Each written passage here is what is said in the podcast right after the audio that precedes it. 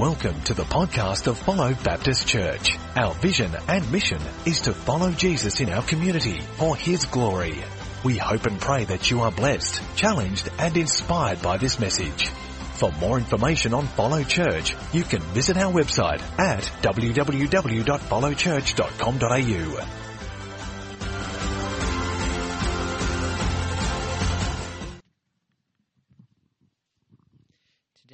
Bible reading is 1 Peter chapter 2 verses 4 to 25. As you come to him, the living stone, rejected by humans but chosen by God and precious to him, you also, like living stones, are being built into a spiritual house to be a holy priesthood, offering spiritual sacrifices acceptable to God through Jesus Christ. For in scripture it says, See, I lay a stone in Zion, a chosen and precious cornerstone, and the one who trusts in him will never be put to shame. Now to you who believe, this stone is precious, but to those who do not believe, the stone the builders rejected has become the cornerstone, and a stone that causes people to stumble, and a rock that makes them fall. They stumble because they disobey the message, which is also what they were destined for. But you are a chosen people, a royal priesthood, a holy nation, God's special possession, that you may declare the praises of him who called you out of darkness into his wonderful light. Once you were not, were not a people, but now you are the people of God. Once you had not received mercy, but now you have received mercy. Dear friends, I urge you, as foreigners and exiles, to abstain from sinful desires which wage war against your soul. Live such good lives among the pagans that, though they accuse you of doing wrong, they may see your good deeds and glorify God on the day he visits us. Submit yourselves for the Lord's sake to every human authority, whether to the emperor as the supreme authority, or to governors who are sent by him to punish those who do wrong and to commend those who do right. For it is God's will that by doing good you should silence the ignorant talk of foolish people. Live as free people, but do not use your freedom as a cover up for evil. Live as God's slaves. Show proper respect to everyone, love the family of believers, fear God, honor the emperor.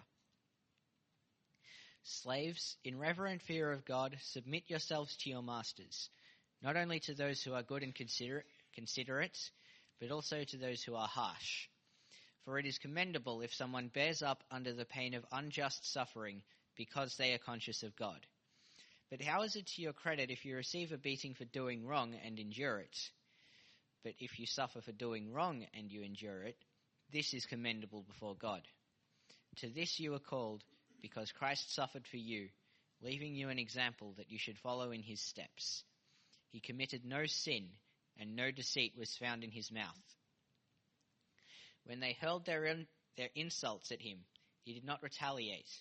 When he suffered, he made no threats. Instead, he entrusted himself to him who judges justly.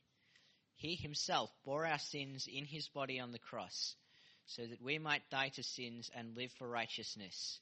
By his wounds we have been healed. For you were like sheep going astray but now you have returned to the shepherd and overseer of your souls.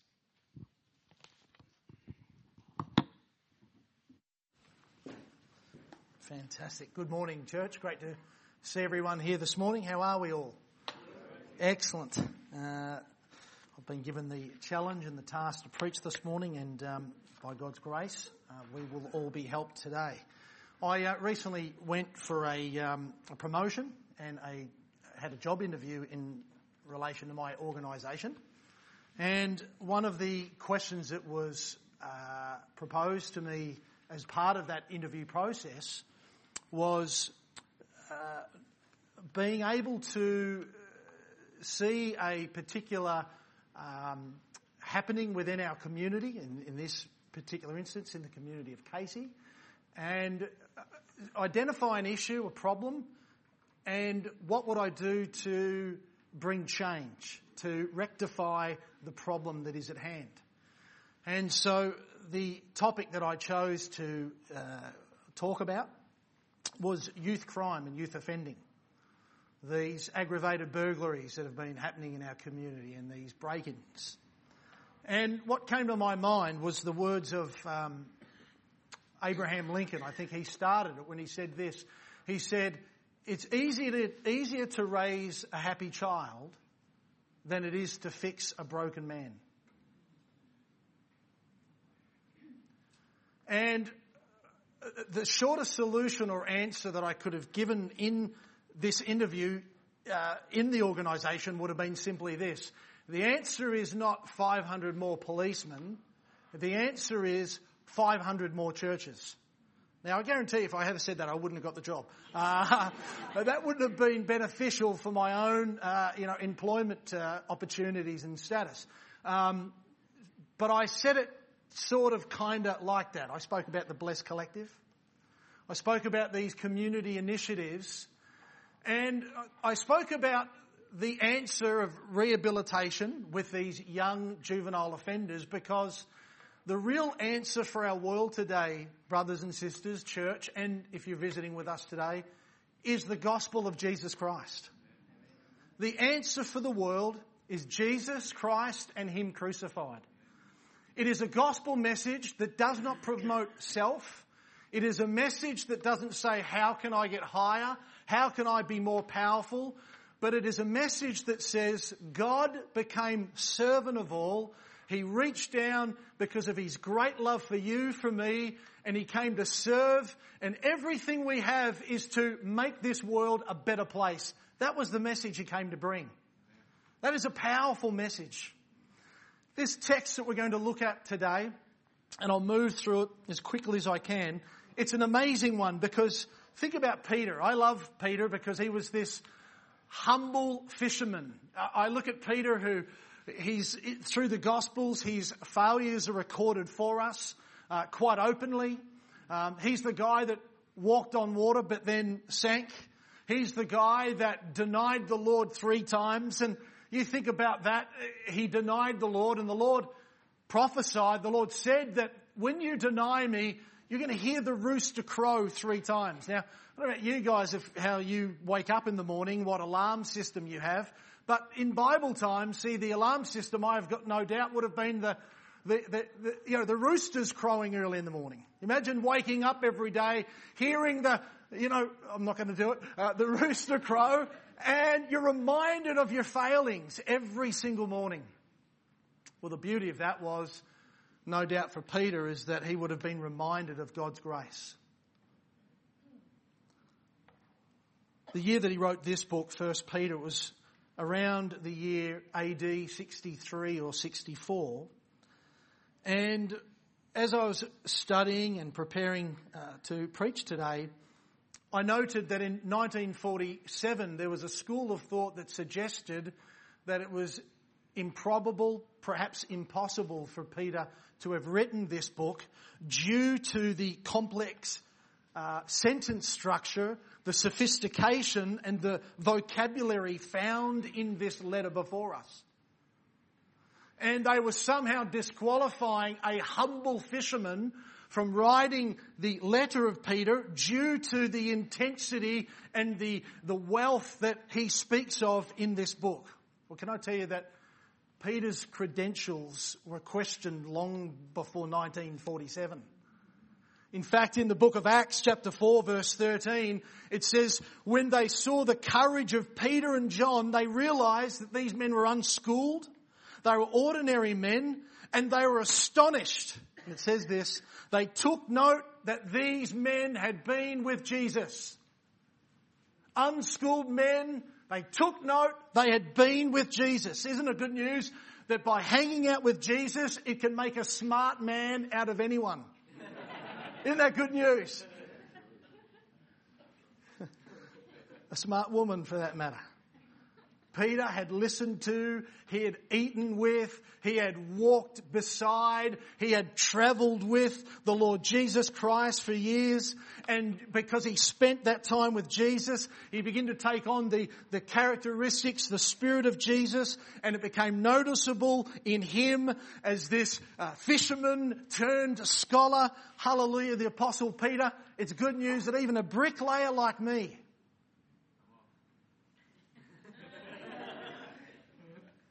can preach the gospel today to wonderful people like you.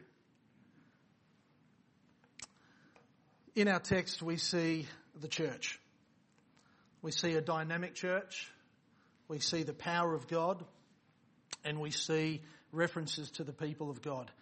Uh, it is pregnant with truth, the language that Peter uses to describe us. Uh, time does not allow me to cover all of it, but just a few things on my heart that I pray encourage and help us today. Remember, this was a letter. That letters were just not written or prepared in chapter and verse as we have them today. So I refer to a couple of verses in chapter 1.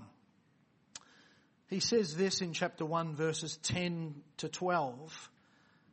Speaking of this salvation, this gospel church that we have today, he says, prophets searched the scriptures, these truths, with greatest care. And he says in verse 12, even the angels longed to understand, to understand the, the truth of the gospel. They looked, because think about it, as the Old Testament spoke in the book of Psalms, in the book of Isaiah, uh, right throughout the, the Old Testament, it would speak of this coming Messiah who would be despised, rejected, smitten. He would suffer. Yet at the same time, it said he would rule and he would reign. So as the prophets would consider the gospel, they wondered how it would all come together in one. Guess what? we living today, we have an understanding of how it all comes together. It comes together in Jesus Christ. Romans chapter 1 verse 16, Paul said, I am not ashamed of the gospel because it is the power of God that brings salvation to everyone who believes. Do you believe? He said, I'm not ashamed of the gospel, for it is the power of God. Church, can I, can, can I remind you that the gospel is the power of God? It's not the beginning, it is the power of God. So when it comes to the gospel in your life, in every single area of your life, in your business, in your marriage, in your relationships, in your family, in every area of the gospel, uh, of your life rather, get the gospel in there. And as the gospel gets in there, it's going to work its way out of there in the most incredible way. We'll unpack this together in a few moments. Galatians chapter 2, just further references to the gospel getting into communities, into hearts. Paul, on this occasion, actually confronts Peter. See, Peter is, a, is has grown up as a Jewish boy, and because he's Jewish, he was raised that he wouldn't spend time or he would view the Gentiles, the non-Jews, as unclean people. So in the book of Galatians, Peter is, is ministering, but he wouldn't share a meal with the Gentiles because in his old custom, in his own uh, culture, the Gentiles were considered unclean. So Paul speaks to him in chapter 2, verses 14 to 16, and he challenges the apostle Peter. And he says, Peter, you're still living with your racial, your cultural uh, superiority. And Paul takes the gospel and says, Peter, you are saved by grace, not by works, there is no race or people that is superior than another. And here is the apostle Paul. He brings the gospel into the heart of Peter and it brings change. Hallelujah. We can all still be changed from glory to glory. In James chapter 1, verse 9 to 10, James says this, believers in humble circumstances ought to take pride in their high position. But the rich should take pride in their humility. Here, James takes the gospel and he says, The gospel in the life of every believer, depending on your social economic status, will take two positions.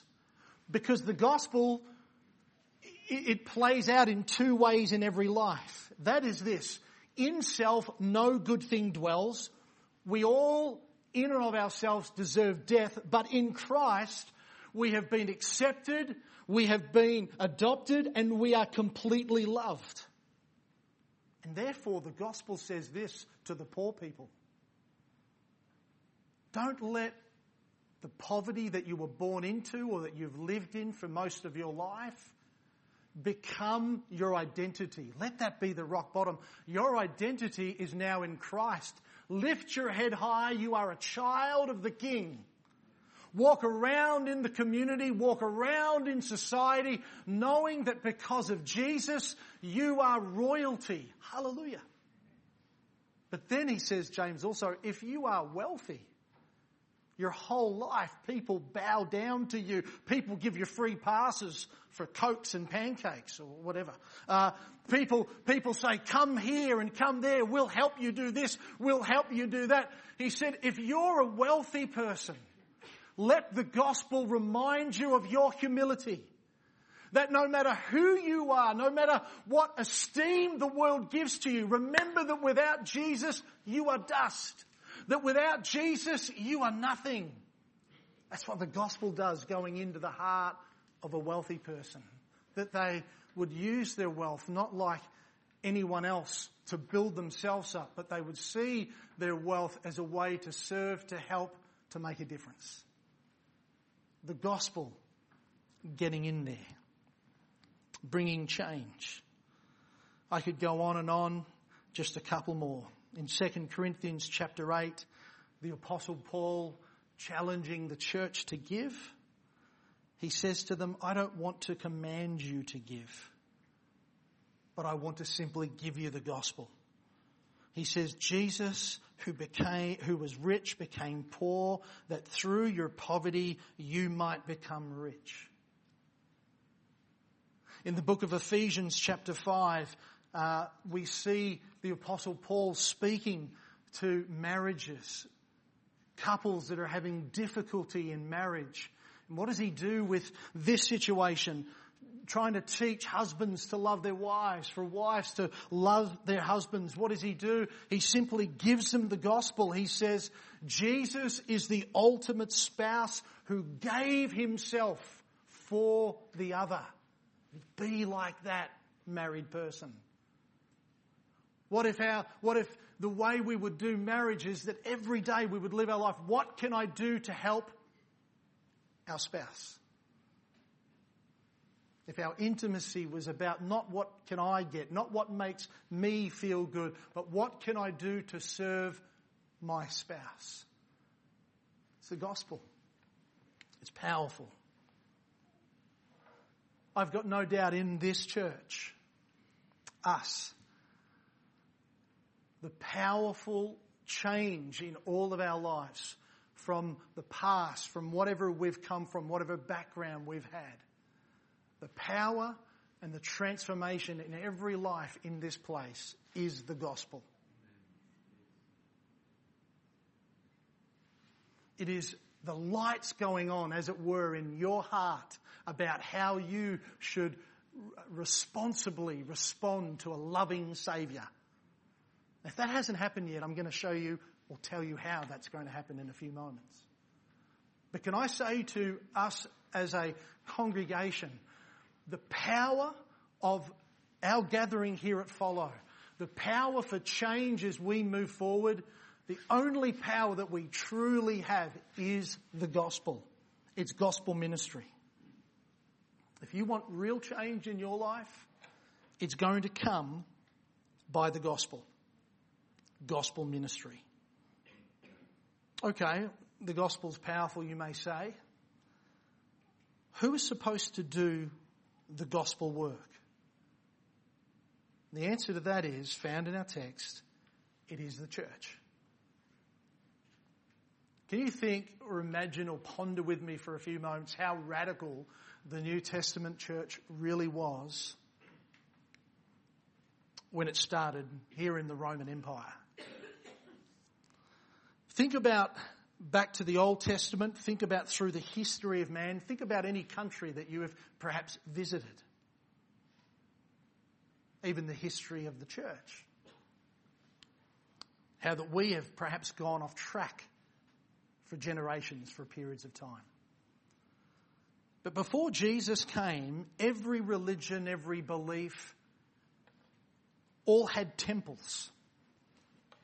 They all had priests. They all had some form of mediator between God up there and man down here. It's like all cultures across the world have understood God is up there and holy and big and we are small and sinful or at least separated. All cultures, Christian or, or type of Christian or not, have all worshipped historically through temples with sacrifices and things like this. If you wanted to come to God, there was like this chasm that needed to be bridged. It was bridged by going to these sacred houses or these sacred places. You would often bring a sacrifice and give it to a priest or something like that. This wasn't just a Jewish truth or custom, it was for all people. In the Old Testament, there were priests. These were holy people. They had deep knowledge of spiritual things. They had an understanding of, of, of spiritual things. In the Jewish culture, they had three main categories, if you like, when it came to the worship of, of holy things. They, they had priests, they had prophets and they had kings. The prophet would speak the word of God to the people. The priest would represent people to God. He would do this with sacrifices. And the king would represent both God and the people he would pull a sword out, if you like, and hold the people accountable and say, live the way God says. Ching. That was the metal sound. wondering what that was. And then came New Testament Christianity.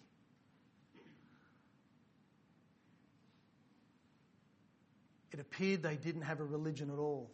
They said, no more sacrifices. No more temples.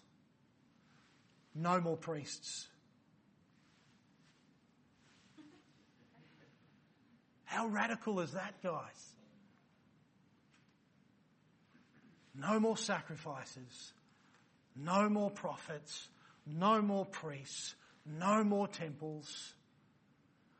That, that, that, that gap, that chasm between sinful man and a holy God. It has been bridged. A way has been made. Jesus. I'm glad we've got seven excited people in this church.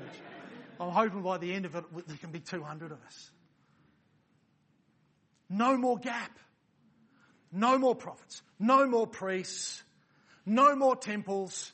And, and again, there's so much in there. Peter says, you are now living stones.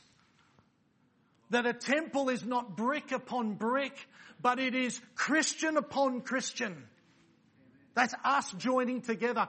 You cannot live the full Christian life and experience apart from the person that's sitting next to you. It's interesting to go in the book of First Kings when the stones were placed or brought into the temple, they were actually grinded or crafted down in the quarry. They were perfectly made in the quarry before they were dragged onto the temple site where they would be perfectly put in place. Guess what?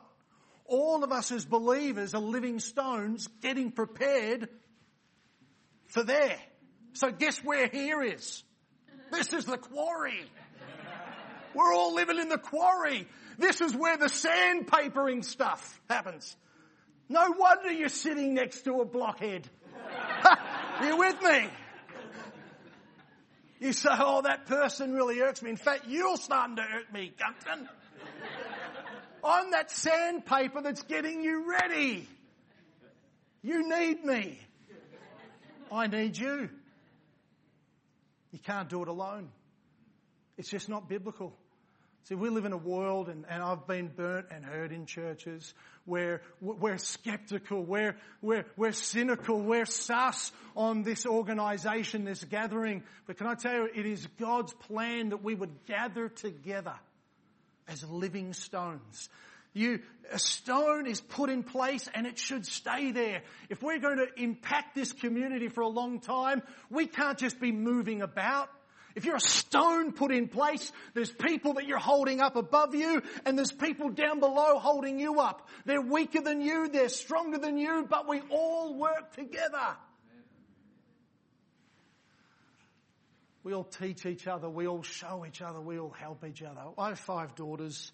One is in Europe right now. One has just come back from the United States. One lives in the city and we've got our two little ones with us. You know, the best time for us is when we get together as a family and we just enjoy a meal together. It is funny to watch my kids interact with each other. There are things that I see in my children that I cannot bring out on my own as dad, but my wife can bring out or the other daughter brings out of the other daughter. It's because no one person gets the entirety of that person. We all bring special things out of each other only when we are together. Oh, and I might as well say this too.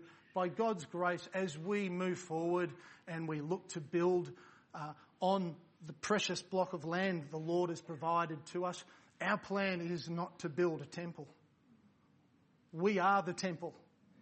Our, our plan is simply to build uh, uh, something that is a place of service to the community, for the community, a place of missional training, a place of encouragement, simply a building, a place that is there for practical purposes, not a temple.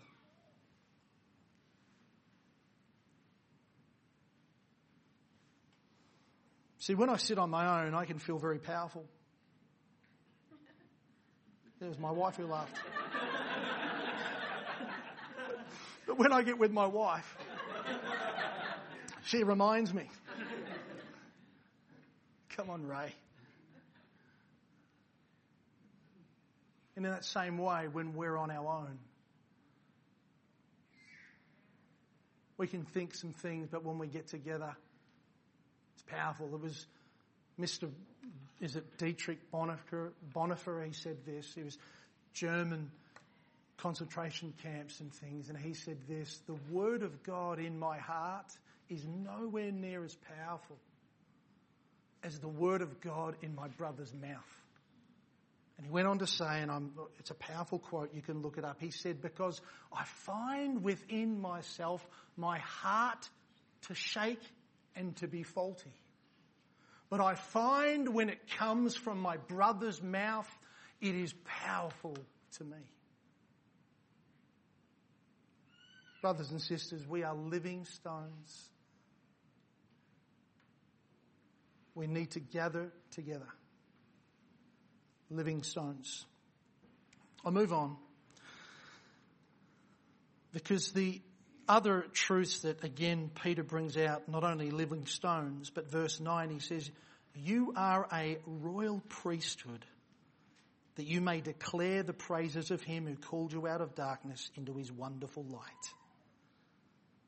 Here in this one sentence that's pregnant with meaning, he says, You're royal, you're kingly, you're a priesthood, you're priestly, and you are to declare you're a prophet. See, in our church, we've, in a way, defined a specialized type of ministry. Our pastors would be the prophets. They declare the word. The elders of our church would be, if you like, the, the kingly leaders. They, with authority, direct.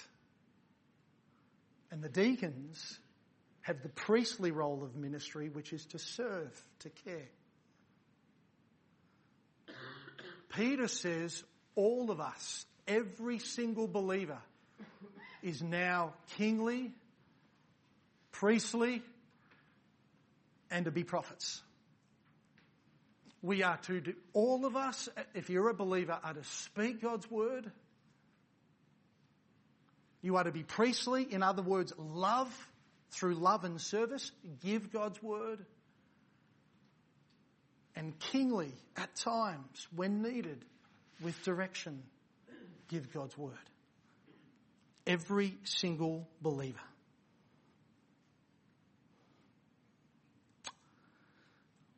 What would happen if we all did that?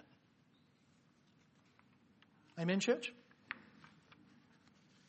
Holy lives, open mouths. See, the early church was defined and it was different. It was characterized by a people of integrity, generosity, hospitality. They were a chaste people.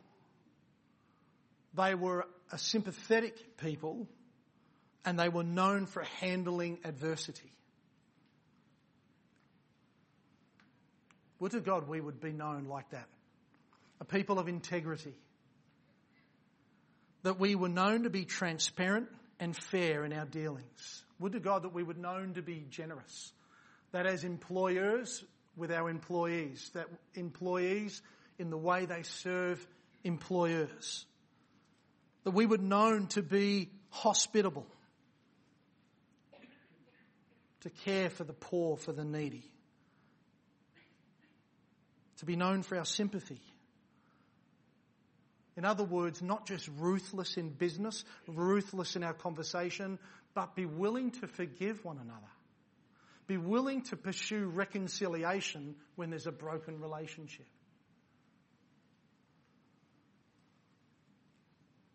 To be known as a people of that would be chaste. In other words, there's no sex outside of marriage and there is fidelity inside of marriage that we've been known to handle adversity. In other words, to be able to handle suffering different than the world. Can I say with great joy that I believe follow thus far in our short journey are known for these characteristics. To be generous, to be transparent, to be humble, to be serving and hospitable. Hallelujah. But what else can it look like for us before I close? For us, it means this because we're all prophets, priests, and kings. You come to church and you see a young person that's full of doubt, struggling with their faith perhaps, and you sense that, you feel that in your heart, that you get alongside that person and say, for the next five weeks, we're going to meet somewhere and we're going to tackle your questions one by one. I'm going to find a book for you, a sermon for you. I'm going to pray with you, but we're going to begin to tackle those struggles that we're talking about over the next five or six weeks. Or you get with another young guy who's cocky, who's full of himself, clearly worldly, knows that God's real but doesn't really understand. You, as a mature believer, get alongside that guy and you say, Do you understand the difference between sanctification, justification, glorification, redemption, and atonement and propitiation? And he said, Did, did, did you just speak in tongues? How about for the next five or six weeks? we get together and I talk you, show you, provide some material, some studies about some of the great truths of the Bible.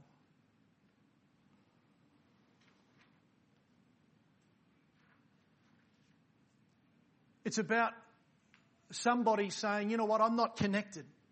If we're living stones, like Ray said, well, the fact is, I only come to church Sunday mornings, and I miss that if I choose to. I don't really know anyone. I don't really connect here in the church. If I'm really a living stone, then I need to probably be part of an MCG group or similar, serve at the, the Blessed Collective, get involved in the church in some way, shape or form rather than just showing up on a Sunday. Wouldn't it be wonderful if we all sort of said, I want to participate and be involved, not so that it can do something for me, but so that I can contribute something to it. Prophet, priest, and king. Or if you're a married couple and you know another couple's going through a hard time, you invite them over for a meal, you study Ephesians 5 together, and you help them through your experiences of bringing God's Word into a marriage. Prophet, priest, and king. Or you're at work. And a guy says, Fairnicum, next time I see that bloke, I'm going to Fairnicum, I'm going to smash him. I'm going to smash him. And you get with that guy and you say, mate, he says, what were you doing on the weekend? say, mate, I went to church on Sunday. Church? Do you realize there's some very powerful spiritual resources that are available to you for anger?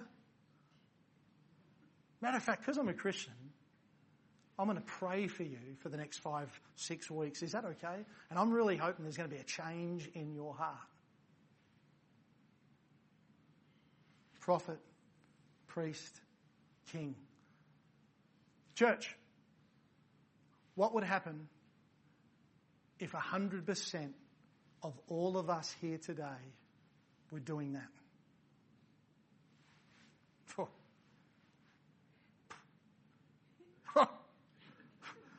Sorry, that's, that's, that's not a Toronto thing. I'm just laughing. I mean, you know.